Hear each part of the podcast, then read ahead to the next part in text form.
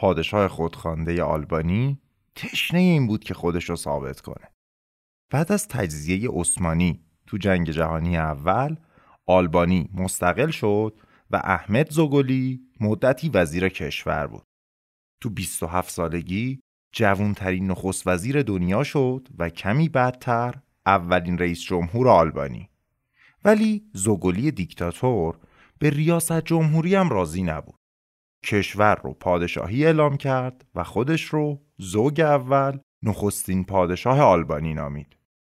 حالا این پادشاه تازه به دورون رسیده می‌خواست سری توی سرا پیدا کنه و برای خودش اعتبار کسب کنه.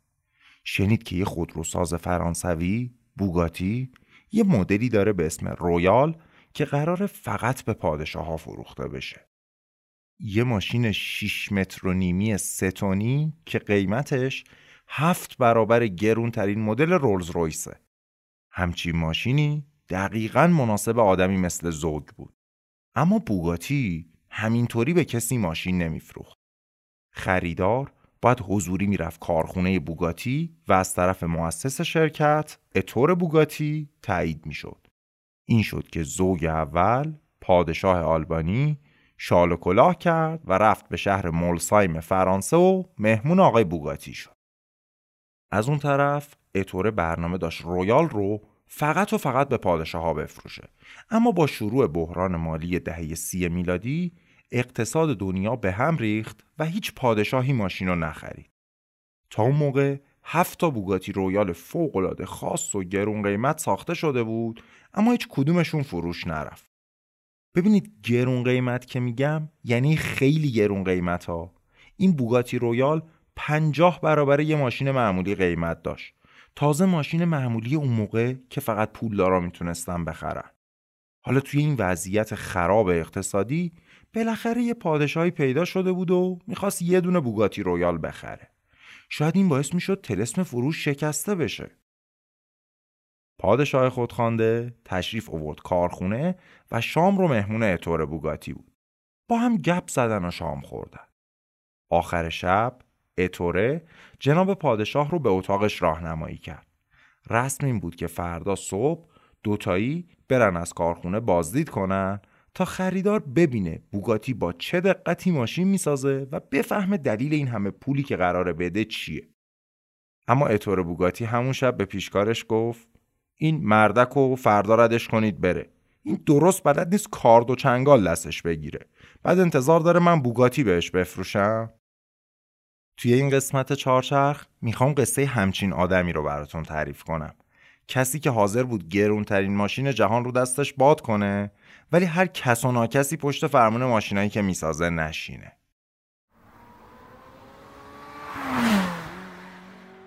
به بیستمین قسمت چهارچرخ خوش اومدید.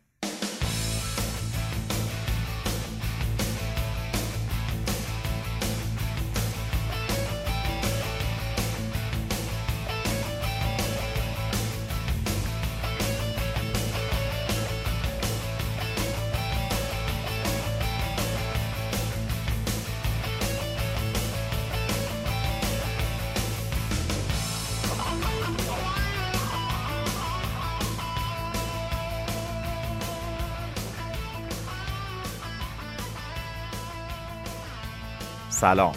من علیرضا صبحانی هستم و شما به قسمت بیستم چهارچرخ گوش می‌کنید که تو خرداد 1401 ضبط میشه. چهارچرخ قصه شیرین ماشیناست.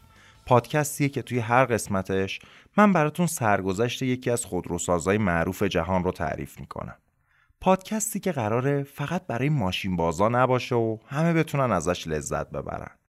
به مناسبت دو ساله شدن چهارچرخ قرار یه اجرای زنده و حضوری هم داشته باشیم که آخر این قسمت بیشتر در موردش حرف می‌زنم. برای قسمت بیستم یه خودروساز خیلی خاص انتخاب کردم. رفتم سراغ نوک قله. تا حالا تو چهارچرخ همش گفتم یکی از گرونترینا یکی از سریترینا ولی این دفعه دیگه یکی از نداریم می‌خوام صاف برم سر اصل مطلب خود خود لوکسترین خود خود گرونترین ماشین نهایت سرعت نهایت خاص بودن بوگاتی.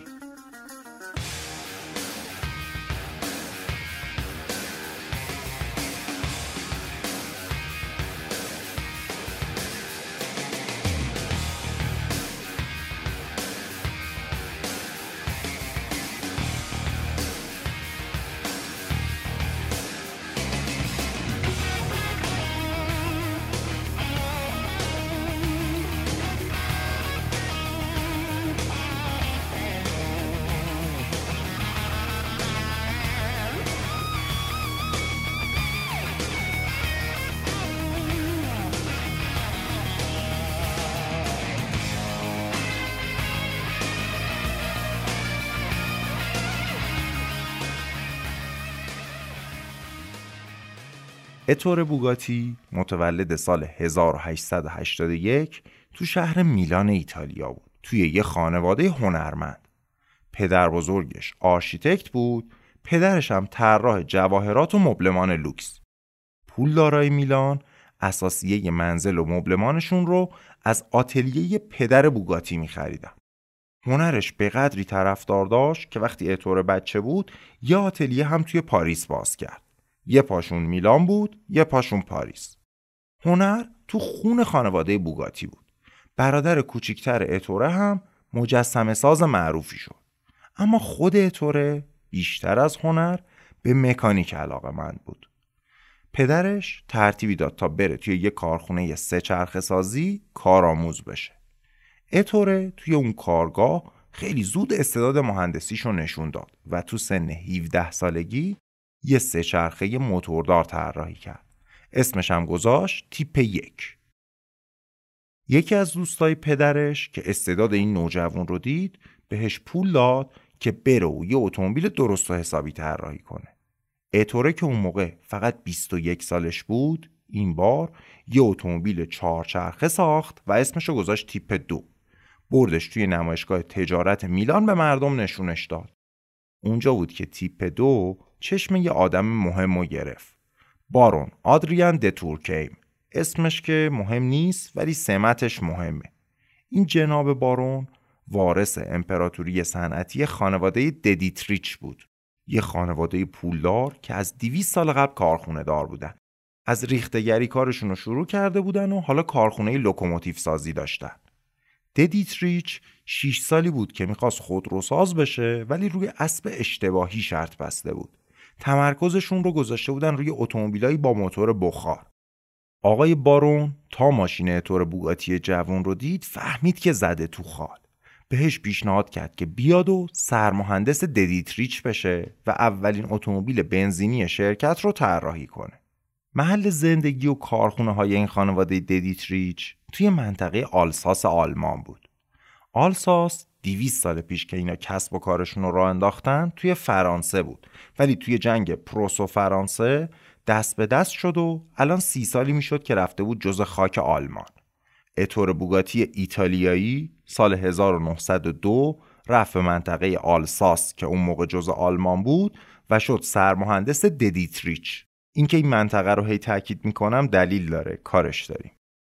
اتور بوگاتی 5 تا ماشین برای ددیتریچ طراحی کرد که شدن تیپ های 3 تا 7 روشون هم هک شده بود ددیتریچ تیپ فلان licence بوگاتی.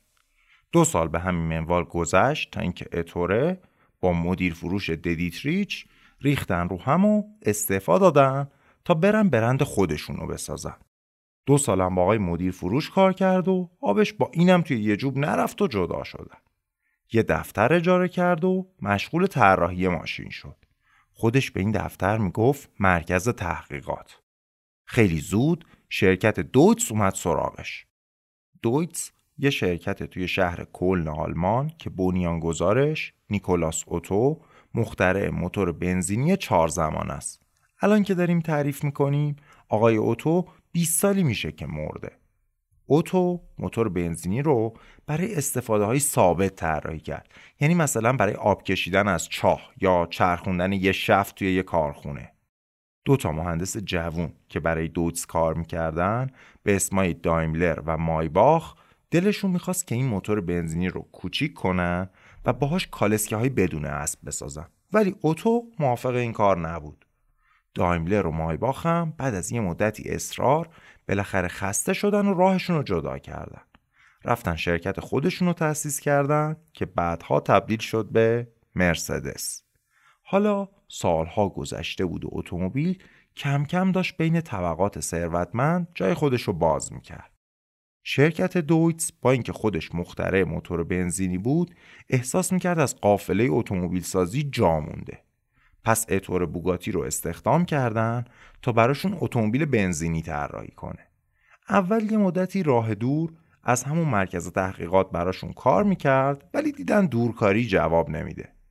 اتوره رفت کلن و تیپ های 8 و 9 رو برای دویتس طراحی کرد که البته هرگز به تولید نرسیدن. دویتس هم مثل دوتا کارفرمای قبلی اتوره ماشینای بزرگ و با موتورهای عظیم و جسه می‌خواست. اتوره اما فکر می‌کرد ماشینا رو باید کوچیک و سبک ساخت. وقتی دید کسی به حرفش گوش نمیده توی زیرزمین خونش مشغول ساخت ماشینی شد به سلیقه خودش. یک کوچولوی تر و فرز که اسمشو گذاشت تیپ ده. دویتس موفقیتی تو بازار اتومبیلای سواری کسب نکرد و بوگاتی هم ازشون جدا شد. برگشت به همون منطقه آلساس. توی شهر کوچیک مولسایم زمینی خرید و کارخونه ای را انداخت به اسم خودروسازی اتور بوگاتی. همون سال 1909 که کارخونه بوگاتی تأسیس شد اتورو و همسرش تولد سومین بچهشون هم جشن گرفتن. بعد از دو تا دختر سومی پسر بود جیانوبرتو ماریا کارلو بوگاتی که به طور خلاصه صداش می‌زدن ژان. اولین کار اتور بوگاتی توی کارخونه خودش ساختن یه ماشین کوچیک و متفاوت بود.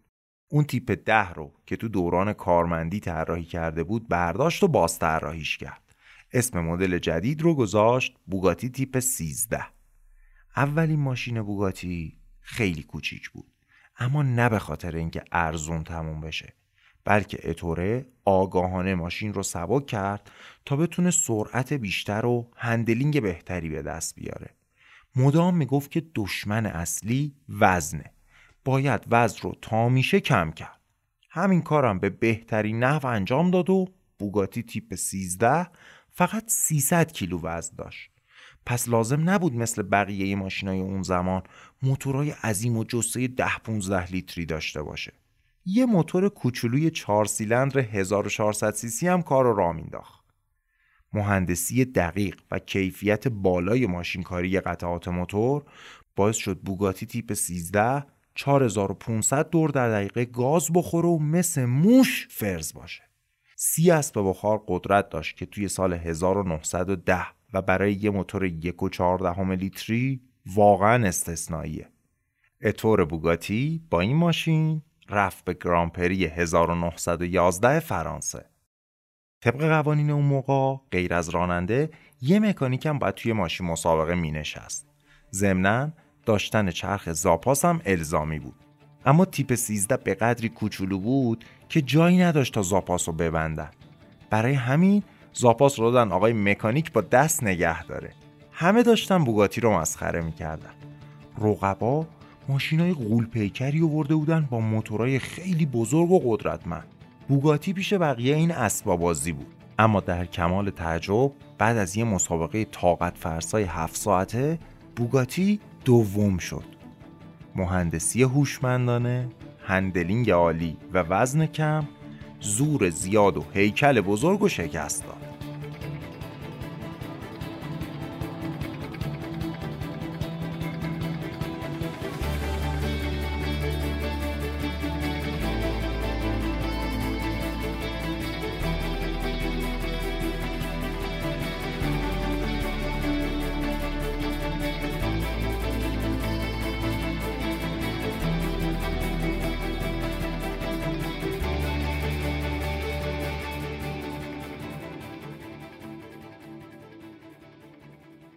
سه سالی بوگاتی همین تیپ 13 و مشتقاتش رو تولید می‌کرد.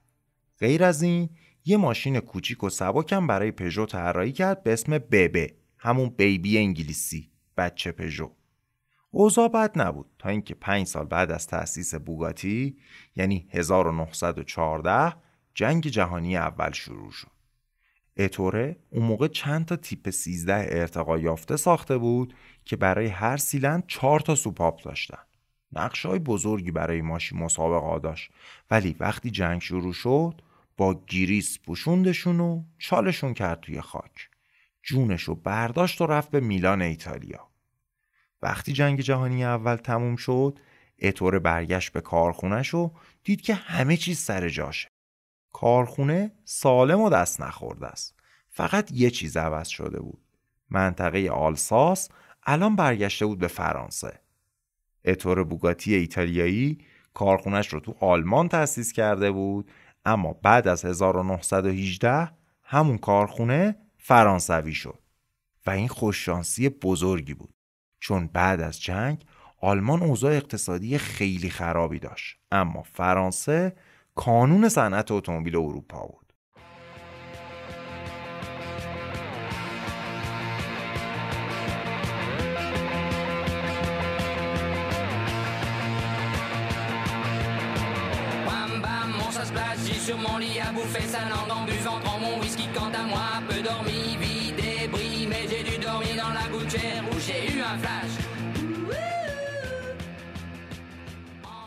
اتوره اون تیپ 13 ها رو که زیر خاک چال کرده بود در آورد و باشون وارد گرانپری برشا شد. توی اون مسابقه چهار تا بوگاتی با اختلاف مقامای اول دوم سوم و چهارم رو گرفتن. کلا همه رقبا رو با خاک یکسان کردن. این شروعی بود برای یه دوره بسیار موفق.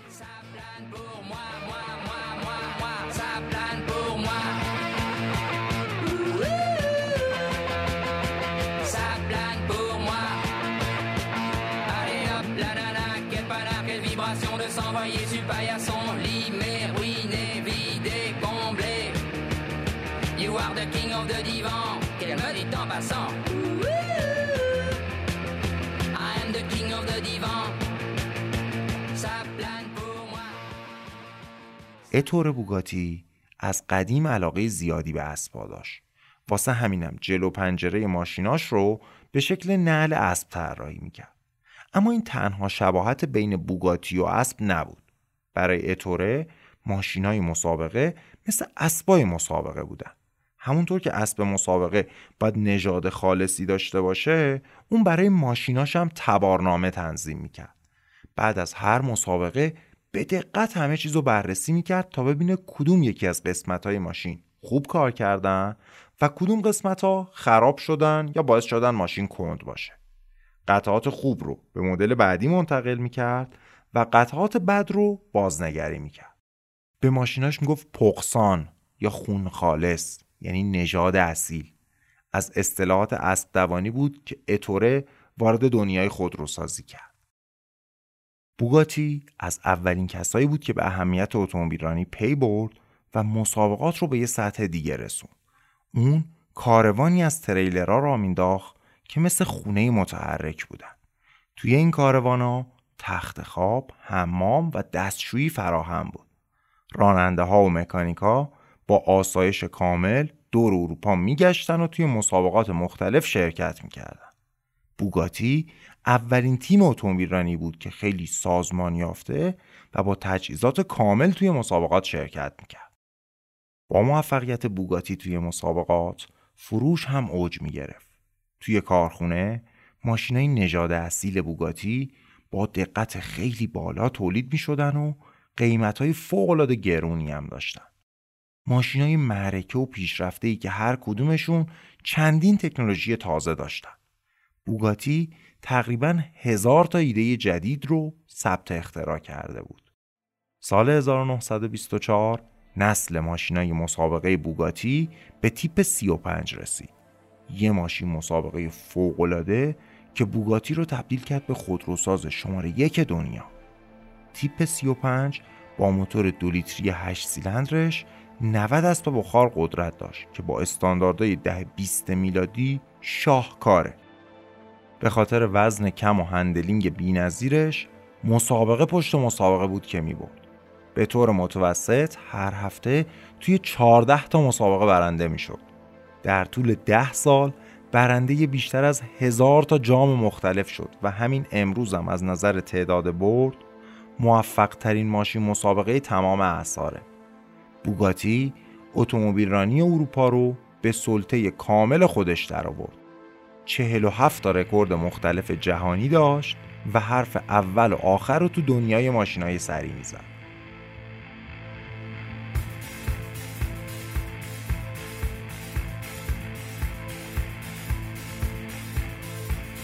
کسب و کار بوگاتی سکه شده بود و با اینکه ماشیناش فوق گرون بودن بازم خواستگار داشتن بوگاتی های کوچیک، سبک و خیلی پیشرفته و سریع از هر نظر با ماشینای اون دوران متفاوت بودن. پیش زمینه های هنری اتوره باعث شده بود به طراحی ظاهری ماشیناش هم اهمیت بده. بوگاتی از نظر کیفیت ساختم بی‌نظیر بود. با اینکه بهترین تراشکارا و مکانیکا رو استخدام کرده بود بازم با کمالگرایی تمام برای بهتر شدن کیفیت تلاش می‌کرد. برای اولین بار توی جهان موفق شد بلوکای سیلندر یک پارچه بسازه. خلاصه بگم کارخونه بوگاتی معبدی بود برای عاشقان سرعت. اتوره آدم بامزه و حاضر جوابی هم بود. وقتی یه مشتری شکایت کرد که ترمزای بوگاتی به اندازه کافی خوب نیست جواب داد من ماشینایی می‌سازم که برن نه وایسن. وقتی یه مشتری دیگه ازش پرسید که چرا ماشینش صبای سرد بعد استارت می‌خوره و سخت روشن میشه اتوره گفت توی که بوگاتی خریدی حتما اونقدر پولدار هستی که تو گاراژت هم بخاری روشن کنی. اتوره نزدیک کارخونش یه مهمون خونه ساخت تا قبل از فروش ماشین از مشتریا شخصا پذیرایی کنه.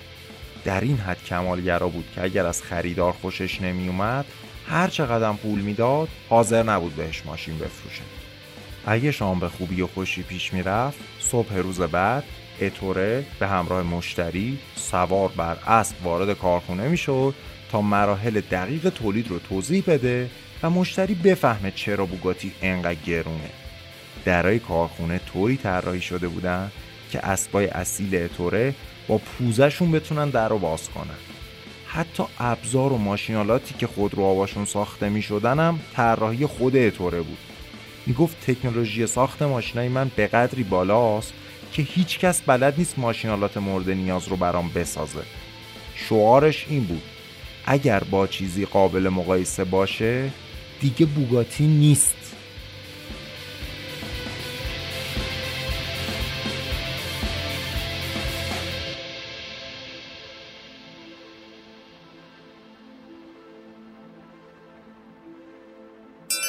حالا که حرف مهمون خونه آقای بوگاتی شد حامی مالی این قسمت هم معرفی کنم که یه بوتیک هتل توی اصفهان به اسم خانه بخردی. هم کرونا کم آروم گرفته هم زاینده رود آب داره. الان وقت اصفهان اومدنه. وقتی تشریف آوردین اصفهان برای اقامت برین خانه بخردی. یه خونه قدیمی 400 ساله واسه دوران صفویه که به بهترین شکل بازسازی شده. اصل اصفهانی. یه جای باصفا و تمیز و مرتب که به همه جاهای تاریخی هم نزدیکه. اینقدر خوشگله این خونه که آدم دلش جوون میشه ببیندش. حامی مالی این قسمت چهارچرخ بوتیک هتل خانه بخردی.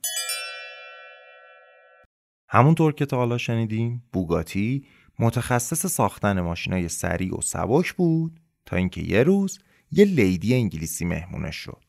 این خانم اشراف ساده وقتی ماشینای بوگاتی رو دید به اطوره گفت واه واه ماشینا چقدر کوچیکن. تا حالا رولز رویس سوار شدی؟ دیدی چقدر بزرگ و ابهت داره؟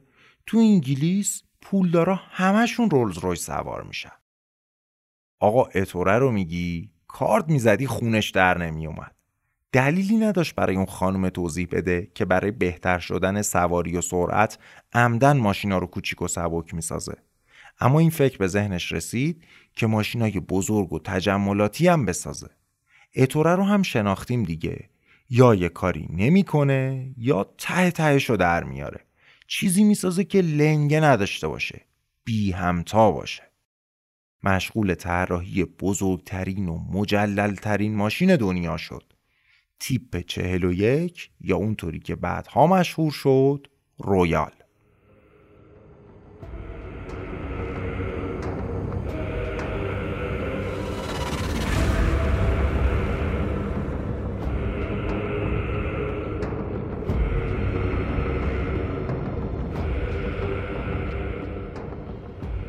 بوگاتی رویال یه ماشین 6 متر و نیمی بود که بیشتر از 3 تن وزن داشت. برای مقایسه بهتون بگم که لنکروزه 5 متره. موتور 8 سیلندرش تقریبا 13 لیتری بود و 300 اسب بخار نیرو تولید می‌کرد. کل بلوک سیلندر یک متر و چهل سانتیش یک پارچه بود. من واقعا نمی‌دونم چطوری با روش های تولید اون موقع همچین موتور عظیمی رو یک پارچه می ساخته چرخهای ماشین 24 اینچی بودن. قشنگ هیولا بود. روی جلو پنجرش یه مجسمه فیل نصب کردن که نماد فوقالعاده گویایی از بزرگی ماشین. مجسمه فیل ضمنا یادگاری بود از برادر کوچیکتر مجسمه ساز اتوره که چند سال قبلش خودکشی کرده بود. بوگاتی رویال همونطوری که از اسمش پیداست قرار بود فقط به پادشاه فروخته بشه. به قدری روی مهندسیش کار شده بود که این فیل گنده‌بک با اون همه وزن تا 200 کیلومتر بر ساعت سرعت می گرفت. در کل هفت تا رویال ساخته شد. اما فرارسیدن بحران اقتصادی دهه سی میلادی فروششون رو غیر ممکن کرد. قیمت شاسی خالی یعنی ماشین بدون بدنه سی هزار دلار بود. قیمت یه ماشین کامل به هفتاد هزار دلار می رسید که تقریبا هفت برابر گرونترین مدل رولز رویز بود. این قیمت فوقالعاده بالا وسط بدترین بحران اقتصادی تاریخ برق از سر هر مشتری میپرون حتی پادشاه ها. نمونه اولیه یا prototype رویال توی یه تصادف نابود شد و 6 تای دیگه تا سالها دنبال مشتری بودن. قصه تنها پادشاهی که تصمیم گرفت یه بوگاتی رویال بخره رو اول این قسمت تعریف کردم. بعدها سه تا از ماشینا مشتریایی ثروتمندی پیدا کردن که البته پادشاه هم نبودن و سه تای دیگه دست خانواده بوگاتی موند. اما رویال شروع یه اتفاق مهمترم برای بوگاتی بود. ژان پسر اتوره بدنه رویال رو طراحی کرد و از اونجا بود که وارد گود شد. بحران دهه سی میلادی فروش بوگاتی رو کم کرد. از اون طرف کارگرا که هزینه زندگیشون رفته بود بالا تقاضای اضافه حقوق داشتن. اما اتوره با درخواستشون مخالفت کرد. کارگرا هم در جواب اعتصاب کردن و کنترل کارخونه رو در دست گرفتن. اتوره که خیلی از برخورد پرسنلش ناراحت شده بود رفت توی مهمونخونه و یه هفته قهر کرد. اما پسرش ژان با کارگرا صحبت کرد و تونست قانعشون کنه کار رو از سر بگیرن. اتوره که توانایی ژان رو توی مدیریت بحران دید اختیارات بیشتری بهش داد و کارخونه رو سپرد بهش. خودش هم بیشتر وقتش رو توی پاریس میگذروند. ژان بوگاتی که اون موقع فقط 27 سالش بود هم قریحه هنری خانوادگیش رو به ارث برده بود هم استعداد مهندسی پدرش رو. اون تونست با مدیریت بهتر کارخونه هزینه ها رو کاهش بده و حقوق کارگرا رو اضافه کنه. ژان شروع کرد به طراحی مدل‌های جدیدتر و بهتر. به خصوص برای طراحی بدنه ایده های جدیدی داشت و بوگاتیایی می ساخت که حتی با استانداردهای امروزی هم زیبا و چشم نوازد.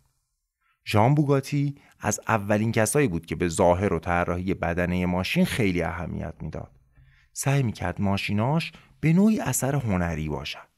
از ماشینای کالسکتور قدیمی دور شد و سعی کرد از خطوط منحنی توی طراحی استفاده کنه.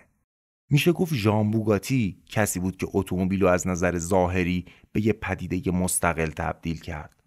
به ماشینای قدیمی تر به خصوص از کنار که نگاه کنید انگار یکی یک کالسکه برداشته اسبش رو حذف کرده به جاش یه کاپوت گذاشته خیلی از المانای طراحی کالسکه هنوزم توی ماشینا بود. اما طرحهای ژان کاملا متفاوت بودن و شکل و فیگور مستقل خودشونو داشتن. توی سال اول مدیریت ژان موفقیت های بوگاتی توی پیستای مسابقه کم شد. البته هنوزم شماره یک بودن ولی کم کم رقبایی مثل آلفا رومو و مازراتی فرصت عرض اندام پیدا کردن. چون دیگه بوگاتی نمی‌تونست مثل سابق برای اتومبیل رانی هزینه کنه از سال 1935 هم آلمانا با تمام قوا به پیستای مسابقه برگشتن مهندسی برجسته مرسدس بنز و اوتو یونیون در کنار کمک های مالی دست و دلبازانه حزب نازی باعث شد نیمه دوم دهه سی میلادی آلمانا سلطان اتومبیل رانی بشن. بوگاتی هم با کنترل ژان بیشتر رفته بود سمت ماشینای لوکس و سریع جاده ای. همزمان که ژان کارخونه مولسایم رو اداره می کرد، اتوره هم توی پاریس تصمیم گرفت وارد دنیای حمل و نقل ریلی بشه. اتوره چهار تا موتور عظیم بوگاتی رویال رو گذاشت روی یه واگن و سریعترین قطار دنیا رو ساخت. ژان رو هم تشویق کرد که قایقای سریعی بسازه. قایقی که پدر و پسر با هم طراحی کردن رکورد سرعت روی آب رو شکست. ماشینای بوگاتی هم که الان بیشتر محصول بینش ژان بودن حسابی به تکامل رسیدن و هویت خاص خودشونو داشتن. جانشینای برحق بوگاتیایی بودن که طور قبلا طراحی می‌کرد. سال 1934 برترین ساخته بوگاتی تا اون زمان تیپ 57 به بازار معرفی شد. ماشینی که تعادل بینظیری بود از امکانات، راحتی و سرعت. این ماشین لوکس و سریع دوباره بوگاتی شروع کرد به بردن مسابقات اتومبیل تو سالهای 1937 و 39 نسخه های مسابقه تیپ 57 دو بار قهرمان مسابقه 24 ساعته لومان شدن. دقیقا وسط این دوتا برد مهم سال 1938 محمد رضا پهلوی که اون موقع ولیعهد ایران بود با فوزیه خواهر پادشاه مصر ازدواج کرد. دولت فرانسه به عنوان کادوی عروسی یکی از همین بوگاتی های تیپ 57 رو به آقا داماد هدیه داد. بدنه بوگاتی شاه کار اتاق ساز فرانسوی ونوورنه و همین یک دستگاه همچین بدنه ای داشته. اما همونطوری که ازدواج شاه و ملکه فوزیه عاقبت خوشی نداشت این بوگاتی هم توی ایران خیری ندید 20 سالی ماشین توی گاراژ سلطنتی خاک خورد و به حال بدی گوشه افتاده بود در نهایت سال 1959 به قیمت فقط 275 دلار واگذار شد. خریدار از ایران خارجش کرد و سالها بعد ماشین سر از آمریکا در آورد. خیلی حرفه‌ای و کاملا بازسازی شد. در حدی دقیق که پلاکی که الان روشه نمره ایرانی داره. الان این ماشین توی موزه پیترسن آمریکاست.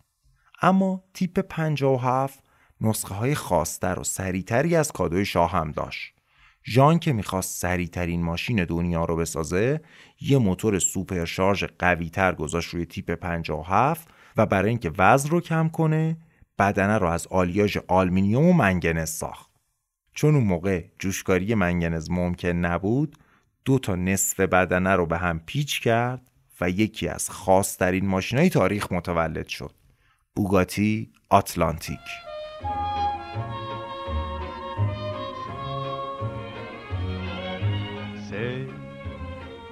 Retour des saisons, la joie dans la maison, c'est la vie qui recommence. Le printemps et l'été, l'automne ou bien l'hiver, ne reviennent que pour prouver comment tourne la terre. C'est چون دو تا نصفه بدن به هم پیچ شده بودن یه ورق عمودی مثل بالچه کوسه در طول ماشین امتداد داشت.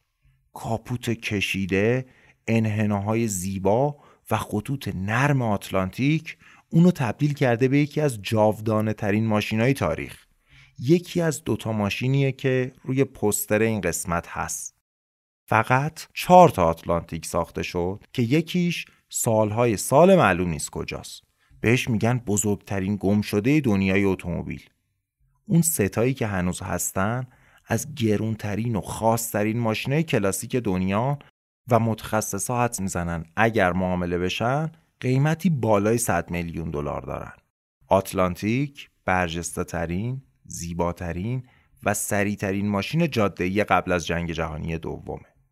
حالا که بوگاتی سریعترین ماشین، سریعترین قطار و سریعترین قایق دنیا رو می ساخت وقت این بود که آسمون رو هم فتح کنه. دست به کار طراحی یه هواپیمای انقلابی شدن تا رکورد سرعت هوایی رو هم بشکنن. هواپیمای بوگاتی توی مراحل نهایی طراحی بود که یه اتفاق وحشتناک همه چیزو به هم ریخت. اواسط سال 1939 ژان بوگاتی داشت روی ماشین مسابقه سال بعد کار می‌کرد تا موفقیتشون رو توی مسابقات 24 ساعته لومان تکرار کنه. موقع آزمایش ماشین جدید توی جاده های اطراف کارخونه یهو یه دوچرخه از فرعی پیچید توی اصلی و ژان کوبید تو سر فرمون که نزنه به دوچرخه سوار بی حواس. با سرعت 160 کیلومتر بر ساعت کوبید به یه درخت و در جا کشته شد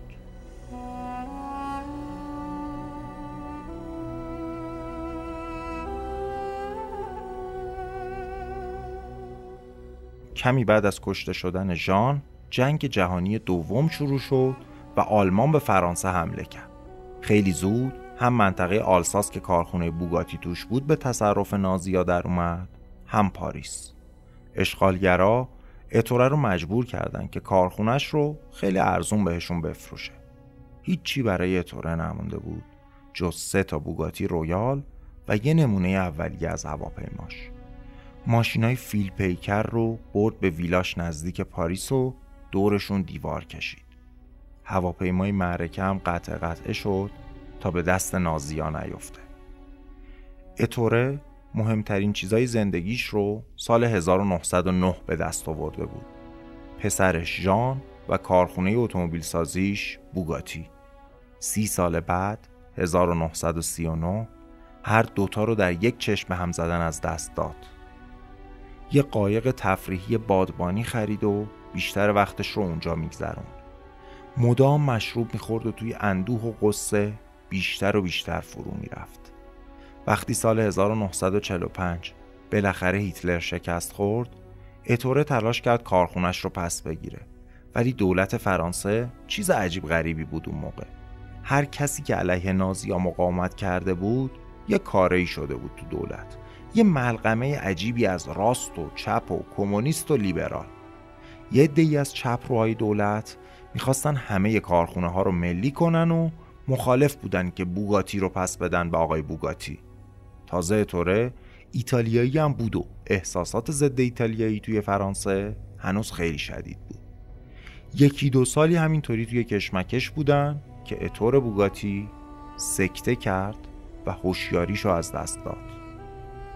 بالاخره جوان 1947 آخرای بهار دولت کارخونه رو پس داد اما اتوره که روی تخت بیمارستان بود هرگز خوشیاریشو به دست نیاورد تا این خبر خوب رو بشنوه دو ماه بعد 21 آگوست 1947 برابر با 29 مرداد 1326 اتور بوگاتی تو سن 65 سالگی درگذشت.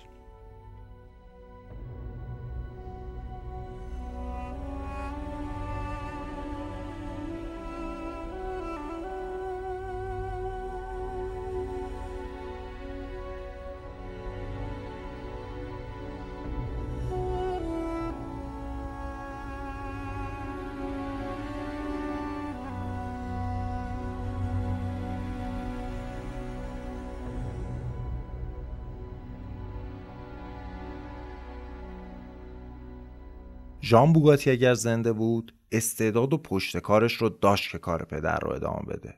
همونطوری که سالهای آخر خون تازه‌ای به رگای بوگاتی تزریق کرده بود. اما ژان هم جوان مرگ شد.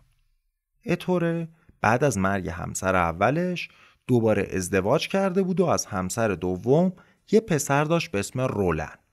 بعد از مرگ اتوره رولن 25 ساله تلاش کرد تیکه پاره هایی که از بوگاتی مونده رو کنار هم بچینه و شرکت رو دوباره روپا کنه.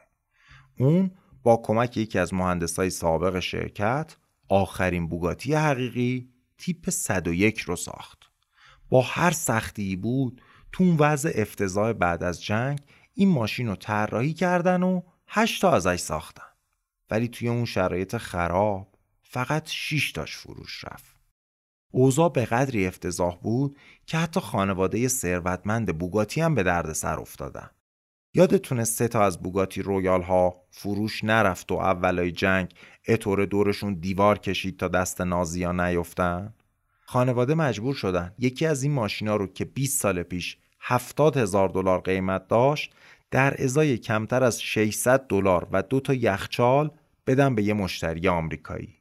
رولن با چنگ و دندون سعی می‌کرد یادگار پدرش رو دوباره سرپا کنه.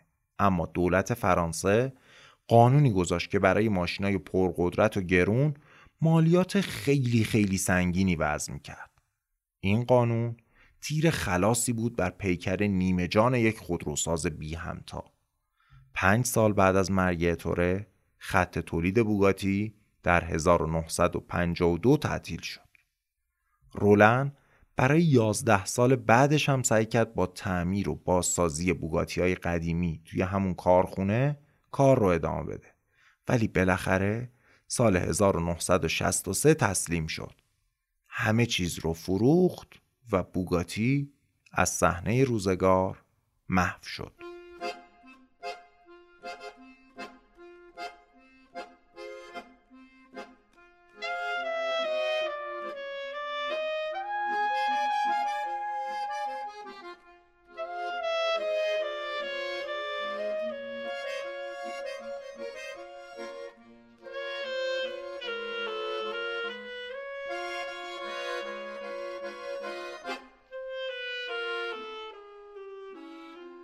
سالها گذشت توی این سالا موفقیت ها و افتخارات بوگاتی تو یاد قدیمی ترا زنده بود اما خبری از خود بوگاتی نبود هشت هزار تا ماشینی که اتورو و ژان ساخته بودن توی خاطره ها کمرنگتر می شدن و گوشه گاراژا خاک می خوردن.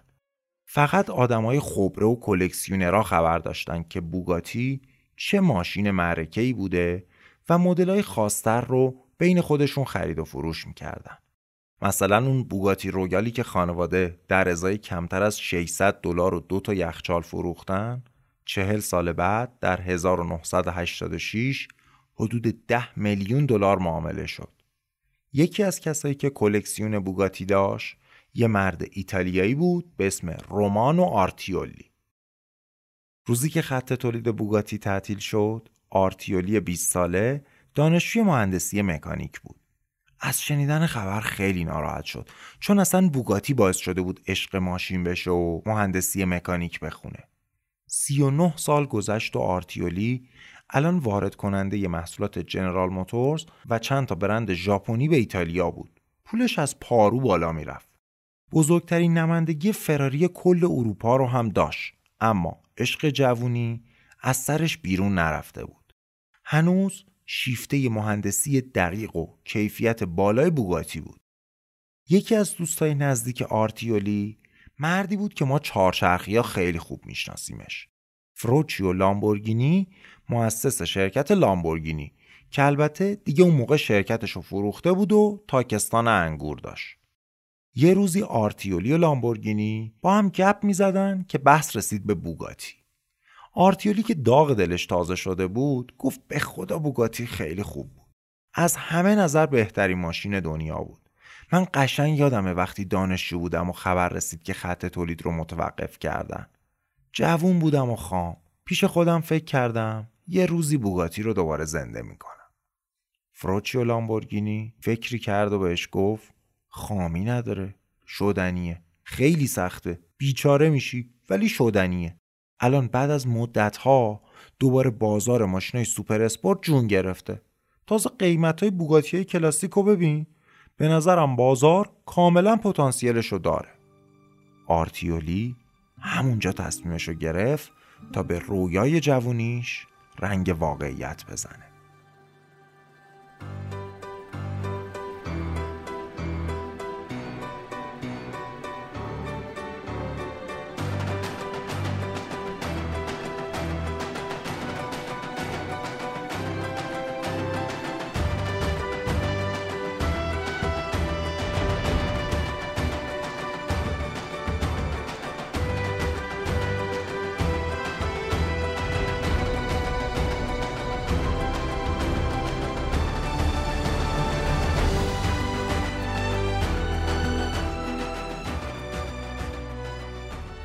اواسط دهه 80 میلادی رومانو آرتیولی مصمم شد که اسم بوگاتی رو زنده کنه.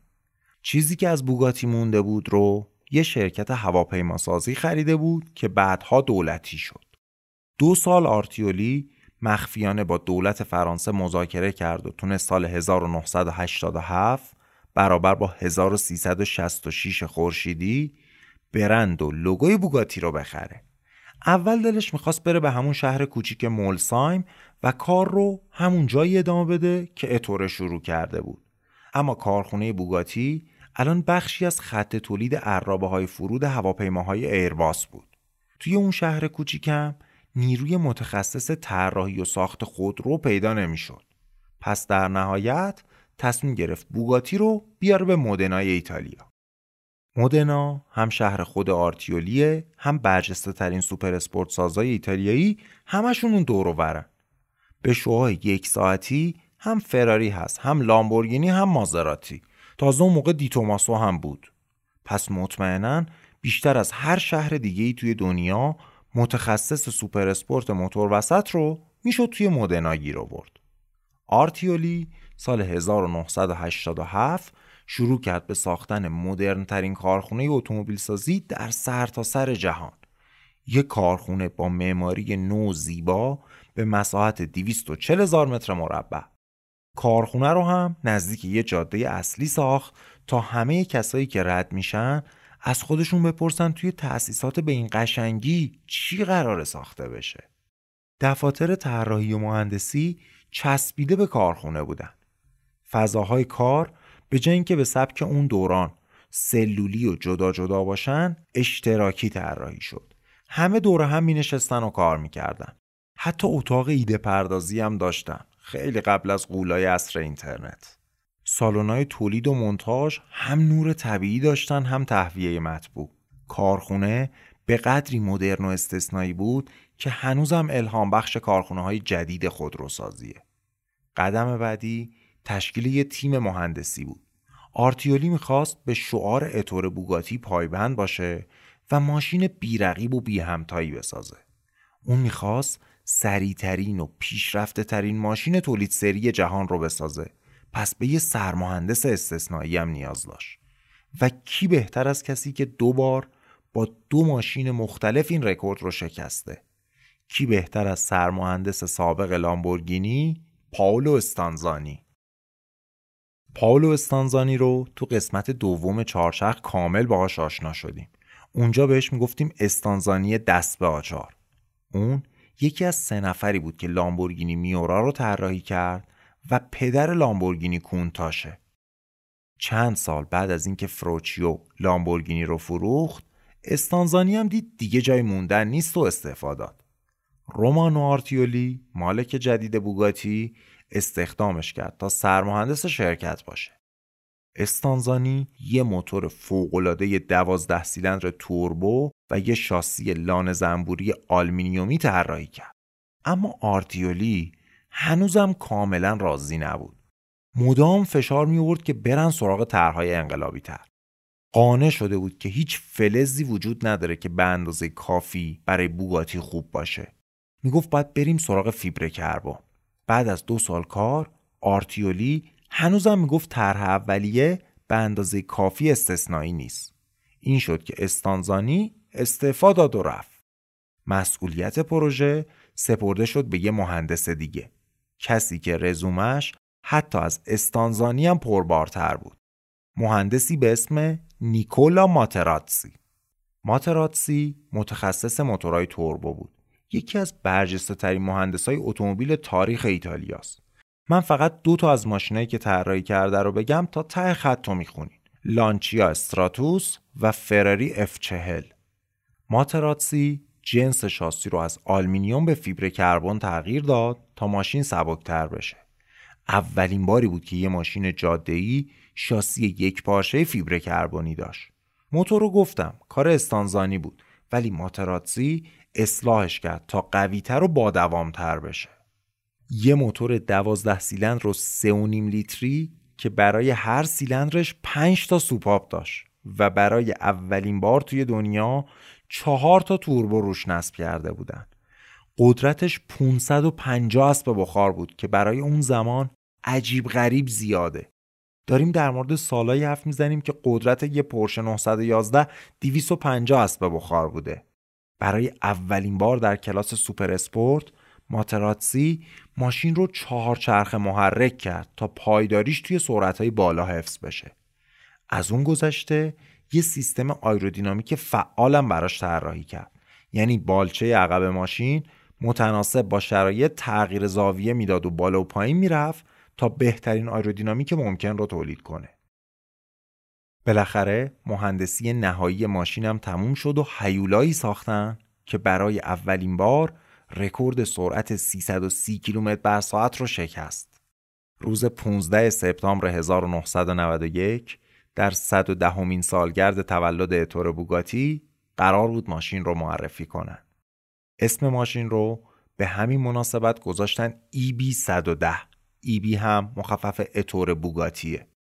پنج هزار خبرنگار و فعال صنعت خودرو به همراه بیشتر از پنجاه هزار علاقمند توی شانزلیزه پاریس جمع شدن تا برای اولین بار بعد از پنجاه سال شاهد رونمایی از یه بوگاتی جدید باشن.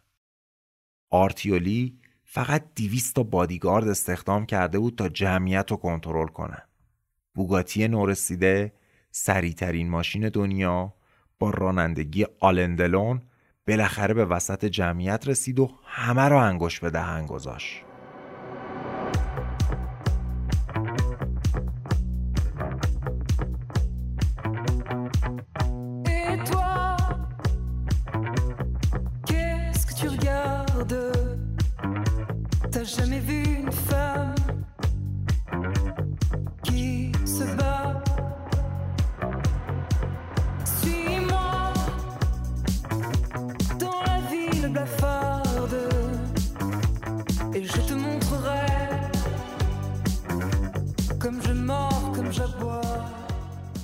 اون موقع جگوار هم مدل XJ220 رو ساخته بود با حد اکثر سرعت 341 کیلومتر بر ساعت.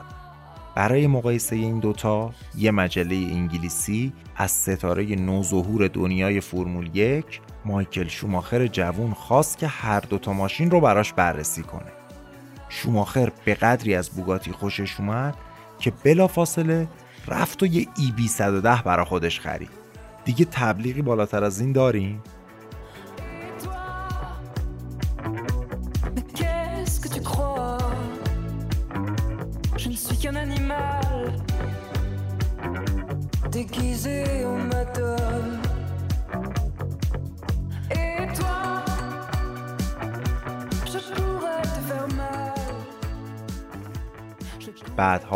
یه ورژن قویتر و سبکتر هم از EB 110 ساخته شد به اسم سوپر اسپورت که سرعتش از 350 کیلومتر بر ساعت هم فراتر می‌رفت.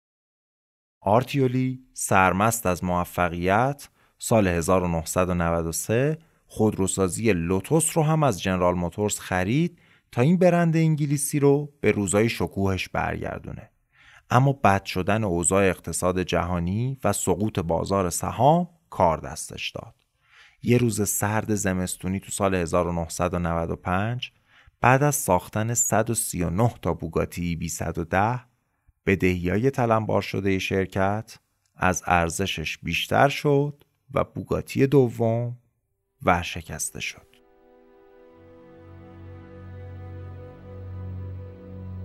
رومان آرتیولی تو 90 سالگی هنوزم گاهی مصاحبه می‌کنه و یاد روزگار خوش بوگاتی میافته. وقتی ازش می‌پرسن چرا ماجراجویی شکست خورد از همه دری حرف می‌زنه. از نامردیایی میگه که رقبای ایتالیایی در حقش کردن. گویا قطع سازا رو تهدید کرده بودن. اگر با بوگاتی کار کنن تحریم میشن.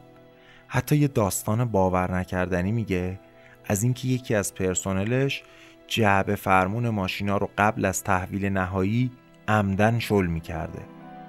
از سختی کار با فیبر کربن میگه که اون موقع فقط توی صنعت هوافضا استفاده می‌شده. از رسانه های انگلیسی گلایه می‌کنه که جگوار رقیب و بعدها مکلارن F1 رو زیادی برجسته کردن ولی کمتر به بوگاتی پرداختن.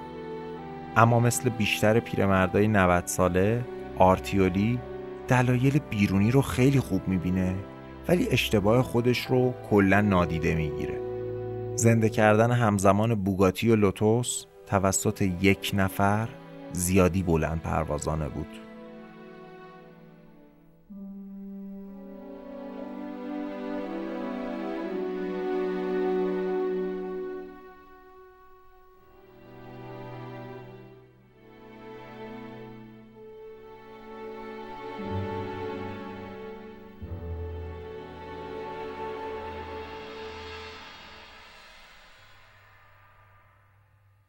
سال 1997 دو تا مرد داشتن با قطار فوق سریع شینکانسن از ناگویا به توکیو می‌رفتن. بعد از یه بحث داغ فنی یکیشون یه کاغذ داد به اون یکی. یه طرح خیلی اولیه بود از یه موتور 18 سیلندر. کسی که طرح کشیده بود فردیناند پیک رئیس گروه فولکس وگن بود و دست نوشتش رو داد به مدیر بخش طراحی موتورهای فولکس وگن. فردیناند پیک نوه دختری فردیناند پورشه بود. آقای پورشه بزرگ فولکس وگن بیتل رو طراحی کرد و کارخونه رو برای هیتلر راه انداخت. اما جنگ بهش امون نداد. بعد از جنگ فولکس وگن دولتی شد اما پسر پورشه فری کارگاه کوچیک پدرش رو تبدیل کرد به خودروسازی پورشه. فردیناند پیک تو شرکت خانوادگیشون زیر دست داییش کار می‌کرد. مدیر بخش مسابقات بود و با یه قمار تمام ایار تونست پورشه رو تبدیل کنه به سلطان مسابقات 24 ساعته لومان. ولی آبش با پسر داییش توی یه جوب نمی‌رفت. یه جورایی رقابت می‌کردن که کدومشون جانشین فری پورشه بشه. فری هم برای اینکه دعواها بالا نگیره کلا کار کردن اعضای خانواده رو توی شرکت پورشه ممنوع کرد. فردیناند پیک رفت مدیر مهندسی آودی شد و پله پله طی سی سال به ریاست کل گروه فولکس وگن رسید. پیک خودش رو جانشین برحق فردیناند پورشه بزرگ می‌دونست و می‌خواست فولکس وگن رو تبدیل کنه به بزرگترین خودروساز دنیا. آرزوهای خیلی بزرگی داشت.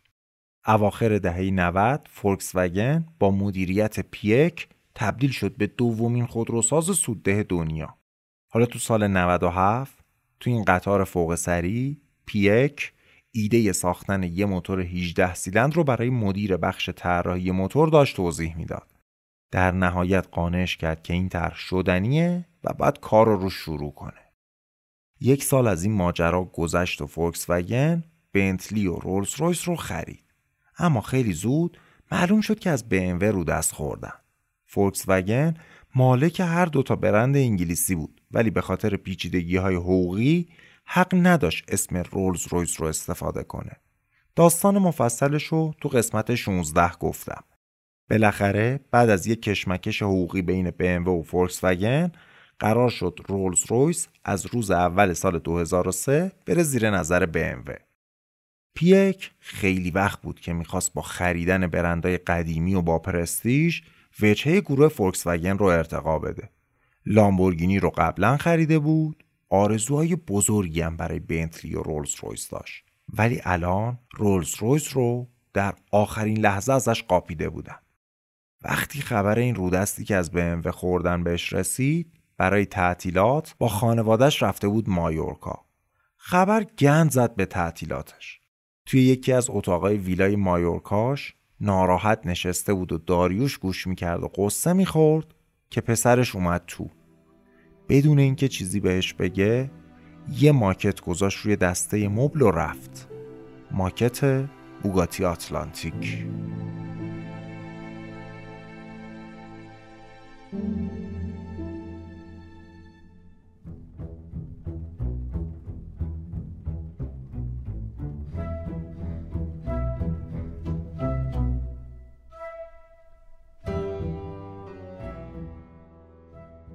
اون ماکت کوچولو جواب همه آرزوهای فردیناند پیک رو توی خودش داشت.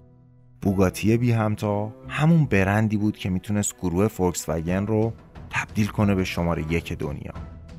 به محض اینکه برگشت آلمان بعد از اولین جلسه هیئت مدیره معاون حقوقی و اداری شرکت رو صدا زد و بدون اینکه چیزی بهش بگه یه ماکت دیگه بوگاتی آتلانتیک رو داد بهش.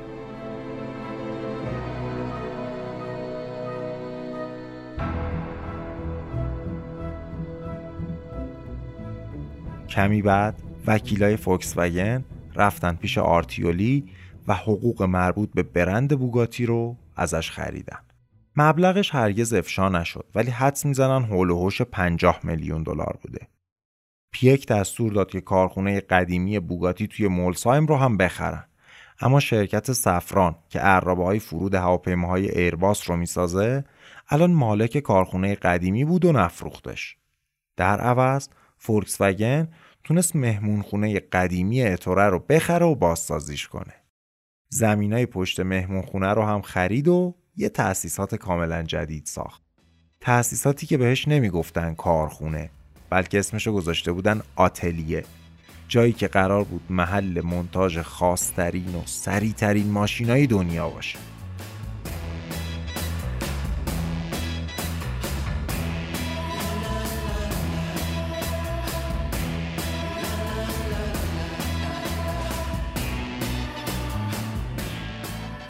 همزمان با ساخت این آتلیه یه شرکت هم تأسیس شد توی آلمان و نزدیک مقر اصلی فولکس وگن توی شهر ولفسبورگ به اسم بوگاتی Engineering قرار بود مهندسی و طراحی رو این شرکت آلمانیه انجام بده مونتاژم توی آتلیه مولسایم فرانسه انجام بشه. مهندسای آلمانی در عرض یک سال سه تا بوگاتی concept یا ایده ای ساختن. اول یک کوپه موتور جلو بعد یه ماشین لیموزین موتور جلو دست آخرم یه کوپه موتور وسط. هیچ کدوم از این ماشینا هم عملیاتی نبودن. به نظر می رسید فقط می‌خوان اسم بوگاتی رو دوباره سر زبونا بندازن. توی نمایشگاه توکیو چهارمین concept بوگاتی به نمایش در اومد که اسمش بود ویرون. فردیناند پیک از ظاهر concept ویرون خیلی خوشش اومد و دستور داد که بی همتاترین ماشین تاریخ رو با همین قیافه براش بسازن.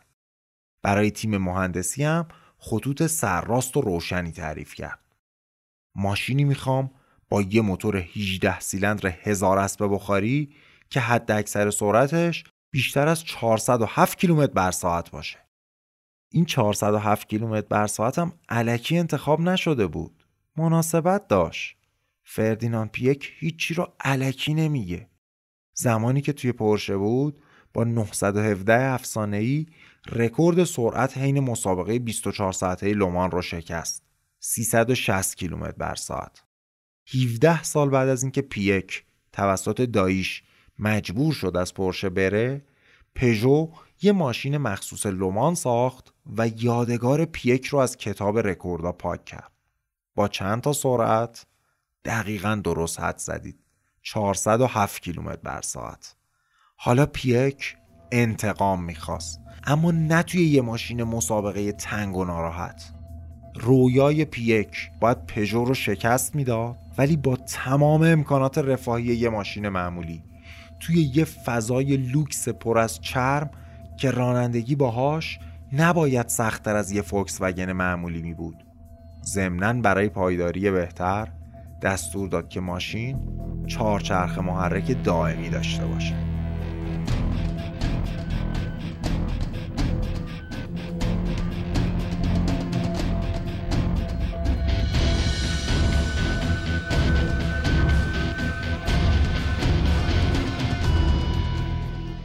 یه تیم 72 نفره از مهندسای فولکس وگن کار رو بر روی ایده های غیر ممکنه پیک شروع کردن.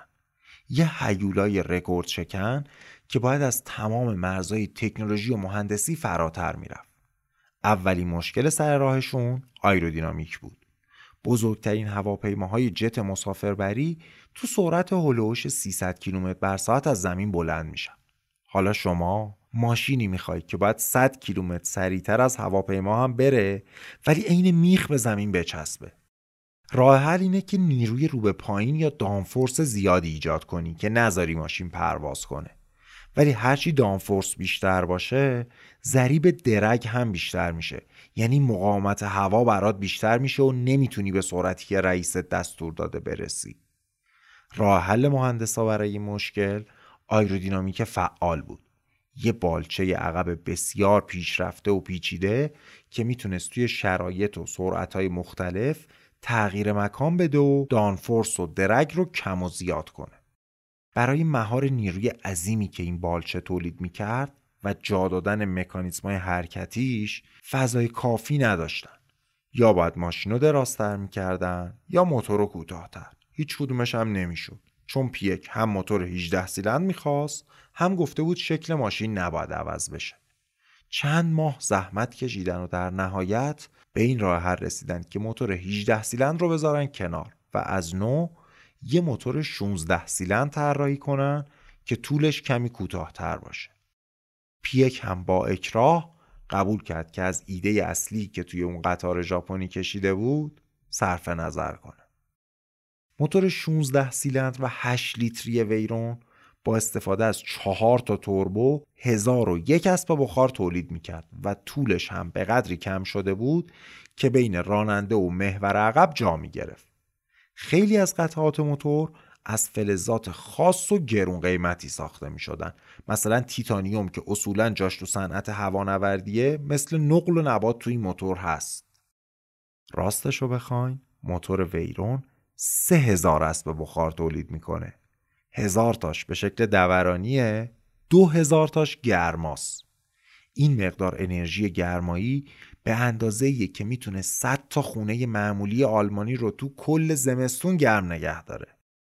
برای مهار این حرارت باور نکردنی مهندسای بوگاتی مجبور شدن یه سیستم خنک کننده کاملا جدید و متفاوت طراحی کنن.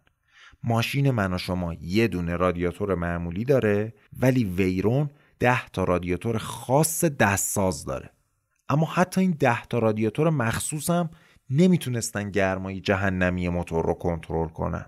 پس چندین ورودی هوای مختلف هم به ماشین اضافه شد و برای خنک شدن بهتر محفظه موتور درپوش نداشت.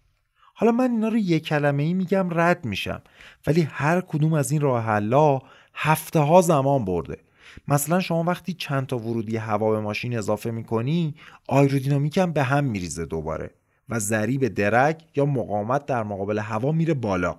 یعنی اینجوری نیست که یه راه حل سر راست و مستقیم وجود داشته باشه. هر ترفندی به کار ببندی یه جای دیگه اثر خودشو نشون میده. تو قدم بعدی گیربکس می‌خواستن که تحمل این نیروی عظیم رو داشته باشه. رفتن سراغ فرمول یک. یه ماشین اون موقع فرمول یک حدود 800 اسب بخار قدرت داشت که 20 درصد کمتر از ویرون بود. تازه اون گیربکس ها برای سرعت های حد اکثر تا 320 کیلومتر بر ساعت طراحی می شدن.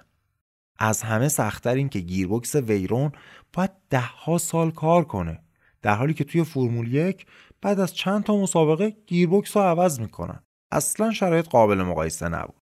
پس مهندس های فولکس وگن رفتن سراغ یه ایده قدیمی که هیچ وقت همه گیر نشده بود.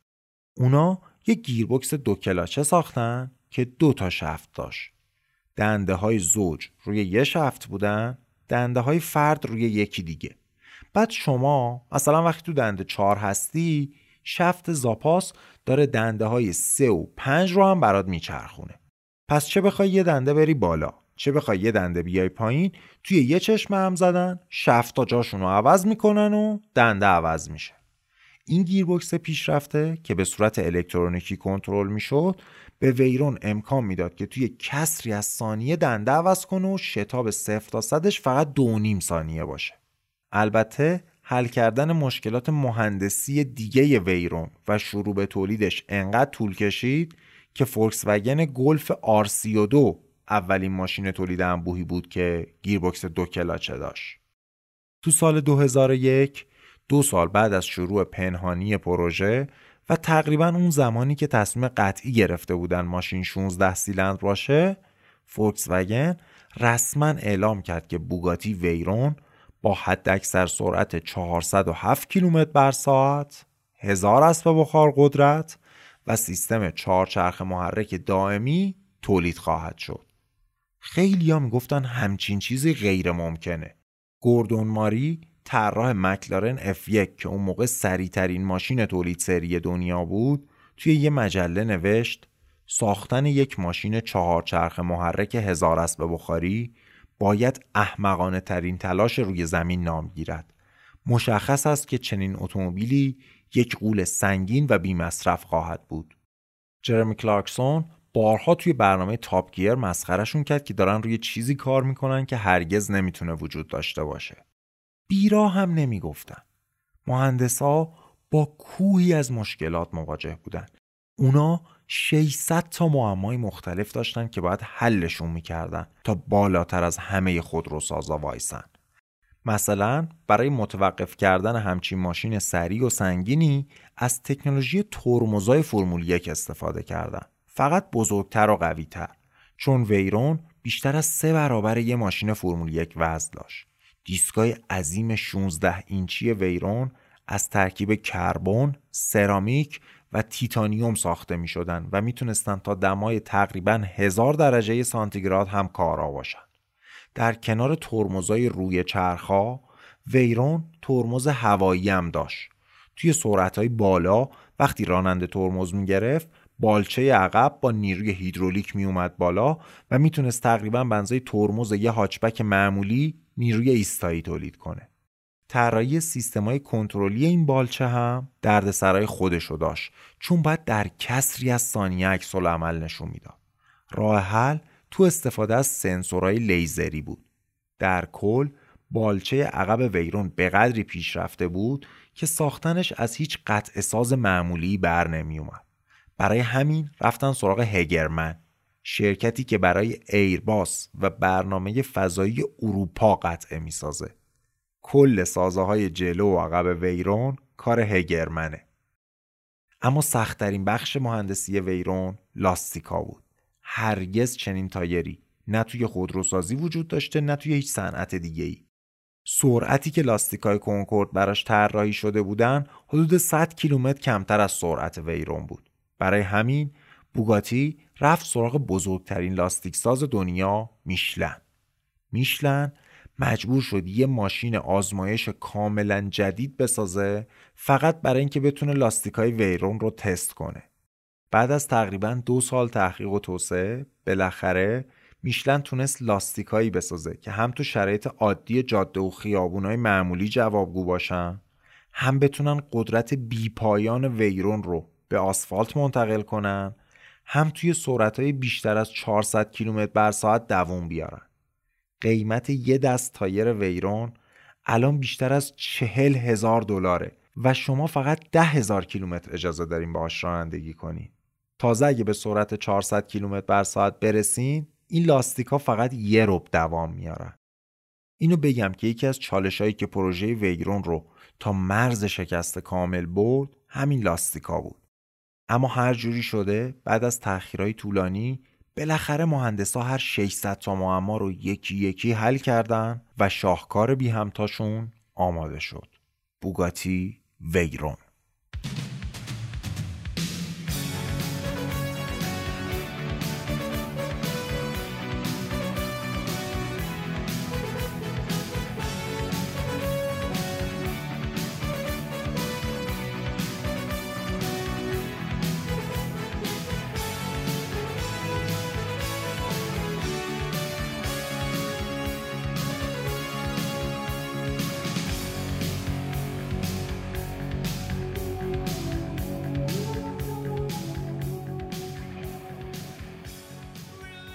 بوگاتی ویرون اواخر سال 2005 به بازار اومد.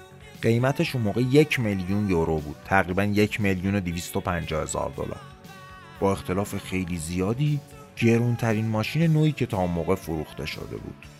تازه کارشناسا تخمین می‌زنن برای تولید هر ماشین فولکس وگن حدود 6 میلیون دلار ضرر داده.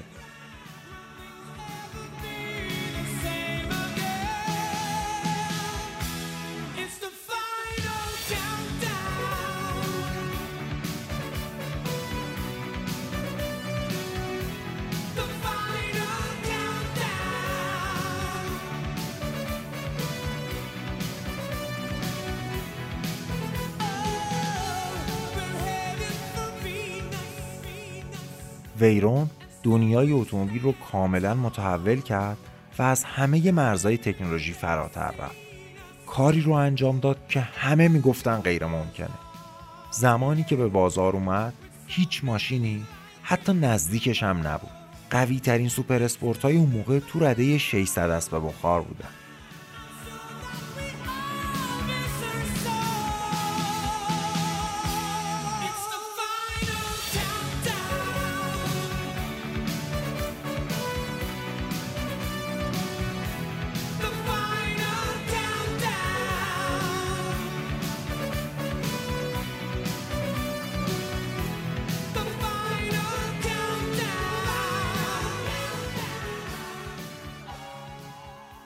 ماشینی که به مرز اکثر سرعتش می‌رسه چنان لرزشی داره که انگار می‌خواد از هم بپاشه ولی مهندسی ویرون به قدری عالی بود که حتی تو سرعتهای خیلی خیلی بالا هم ماشین مستقر، محکم و تحت کنترل بود. اما همین تحت کنترل بودن بیش از حد تبدیل شد به تنها مشکلش. خیلی هم گفتن ماشین هیچ حسی رو منتقل نمی‌کنه. انگار روح نداره. تمام متخصصا ویرون رو به عنوان کنکورد دنیای اتومبیل تحسین می‌کردن. ولی بعضیاشون می‌گفتن عاشقش نیستن چون حسی ازش نمی‌گیرن. از اون طرف مهندسای فولکس وگن که حالا دیگه دستور رئیسشون رو اجرا کرده بودن خیالشون راحت شد و دو سال و نیم دیگه وقت صرف کردن تا ویرون رو یه پله دیگه هم ببرن جلو. نسخه ارتقا یافته ویرون Super Sport 1200 اسب بخار قدرت داشت و تونست رکورد سرعت خودش رو به عدد باور نکردنی 431 کیلومتر بر ساعت ارتقا بده. مهمتر این که مهندسا اون بیهسی و خونسا بودن ویرون رو درمان کردن و یه ماشین سرزنده و لذت بخش ساختن. ویرون بیشتر از ده سال روی خط تولید بود و 450 تا ازش ساختن. بعدش سال 2016 جانشینش معرفی شد به اسم شیرون. توی این ده سال ولی زمان دیگه عوض شده بود. الان چند تا سوپر اسپورت هایبرید توی بازار بودن که قیمتشون نزدیک به بوگاتی شده بود. لازم بود با یه قدم بزرگ دیگه رقبا رو عقب زد و بی همتا موند. پس شیرون 1500 اسب بخار قدرت داشت و 2.5 میلیون دلار قیمت. سرعتش به 420 کیلومتر بر ساعت محدود شده چون تایرای میشلن فعلا تحمل سرعت بیشتر از اینو ندارن. در هر حال به نظر من شیرون یه نسخه قویتر و بروزتر از ویرونه و اون فاز رکورد شکن رو نداره. البته چندین نسخه بسیار خاص و ابرسری هم قرار بر پایه شیرون ساخته بشن. برای من جذابترینشون چنتو دیچیه که به ایتالیایی یعنی 110 یه ماشین با الهام از بوگاتی ای بی 110 و به یاد تلاش های رومان و آرتیولی مالک دوم بوگاتی. مدیر فعلی فولکس وگن علاقه ای به برندهای خاص و برتر ولی ضررده گروه نداره. سال 2020 اعلام کرد که تصمیم داره بوگاتی رو بفروشه. تابستون 2021 بوگاتی زیر مجموعه ریماک کرواسی شد که از پیشگامای ماشینای super sport الکتریکیه. البته پورشه هم که خودش بخشی از گروه فولکس وگنه هنوز 45 درصد سهام بوگاتی رو در اختیار داره. ضمنا سهامدار خود ریماک هم هست. هر ماشینی تو دنیا یه رقیبی داره. فراری و لامبورگینی و مکلارن کم و بیش توی یه سطح هم. رولز رویز هم مایباخ و بنتلی رو داره. ولی بوگاتی واقعا بی همتاست این بی همتا بودن محصول سه تا ذهن کمالگراست که می‌خواستن به هر قیمتی از همه بهتر باشن. اتور بوگاتی، رومان و آرتیولی و فردینان پیک برای رسیدن به هدفشون هرگز حاضر نبودن سر هیچ چیزی کوتاه بیان و مصالحه کنن. اونا می‌خواستن بالاتر از بقیه وایسن و در نهایت هزینش رو هم دادن.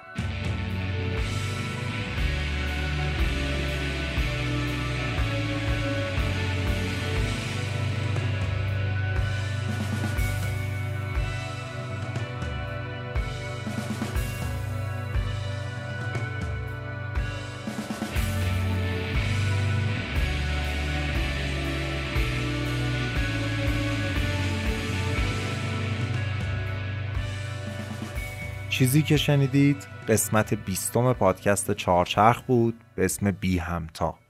این پادکست رو من علی رضا صبحانی با کمک ایمان کارآموز و دادبه پوردوانی ساختیم.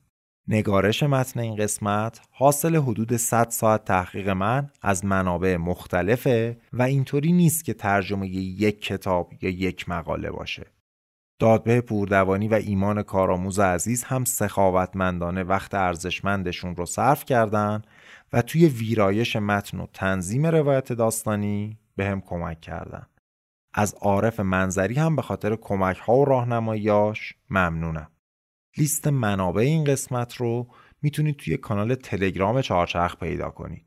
همینطور موسیقی های استفاده شده توی این قسمت هم اونجا هست. از حدود یک هفته دیگه روایت تصویری ماجرا رو توی صفحه اینستاگرام چارچرخ می‌ذارم. همونطوری که توی قسمت قبل گفته بودم کارای اجرای زنده چارچرخ رو انجام دادم. اولین اجرای زندمون توی خانه هنرمندان اصفهان روز جمعه 27 خرداد برگزار میشه. خیلی خوشحال میشم که تشریف بیارین. قرار اونجا داستان رقابت فورد و فراری رو به شکل واقعی و با جزئیات کاملی که تو چهارشخ بهش عادت داریم بشنویم. ربطی به اون داستان هالیوودی و یه طرفه یه فیلم فورد فراری نداره. لینک ثبت نام اجرای زنده اصفهان توی توضیحات هست. اگر اصفهان خوب پیش رفت یه اجرای زنده هم تهران برگزار می‌کنیم. چهارچرخ همین تازگی دو ساله شد. واقعا خوشحالم که این کار رو شروع کردم. کلی لذت می‌برم و مفتخرم که شنونده های خوب و نازنینی مثل شما دارم. ویژه ویژه تشکر کنم از آرش تکابی و علی بخردی که با حمایتشون بیشتر از قبل به من انرژی دادن و دلگرمم کردن به ادامه راه. اگر از چهارچرخ خوشتون اومده به دیگرانم معرفیش کنین تا جمعمون بزرگتر بشه. اگرم خیلی خوشتون اومده می‌تونید به اندازه پول خریدن یه مجله از همون حمایت مالی کنید. فکر کنید چارچخ یه مجله است و به جای اینکه اول پول بدین و بخرینش الان که شنیدین اگر خوشتون اومده در حد ده 20 هزار تومن حمایت کنید. لینکش توی توضیحات هست. اگر پیدا نکردین توی گوگل به فارسی search کنید حامی باش چارچرخ حامی باش برای شنوندهای خارج از ایران هم امکان پرداخت ارزی داره. یه خبر دیگه هم براتون دارم. برای قسمت های بعدی چارچرخ می‌خوام بعد از مدت ها برم سراغ خودروسازی آمریکا و قصه جنرال موتورز رو تعریف کنم.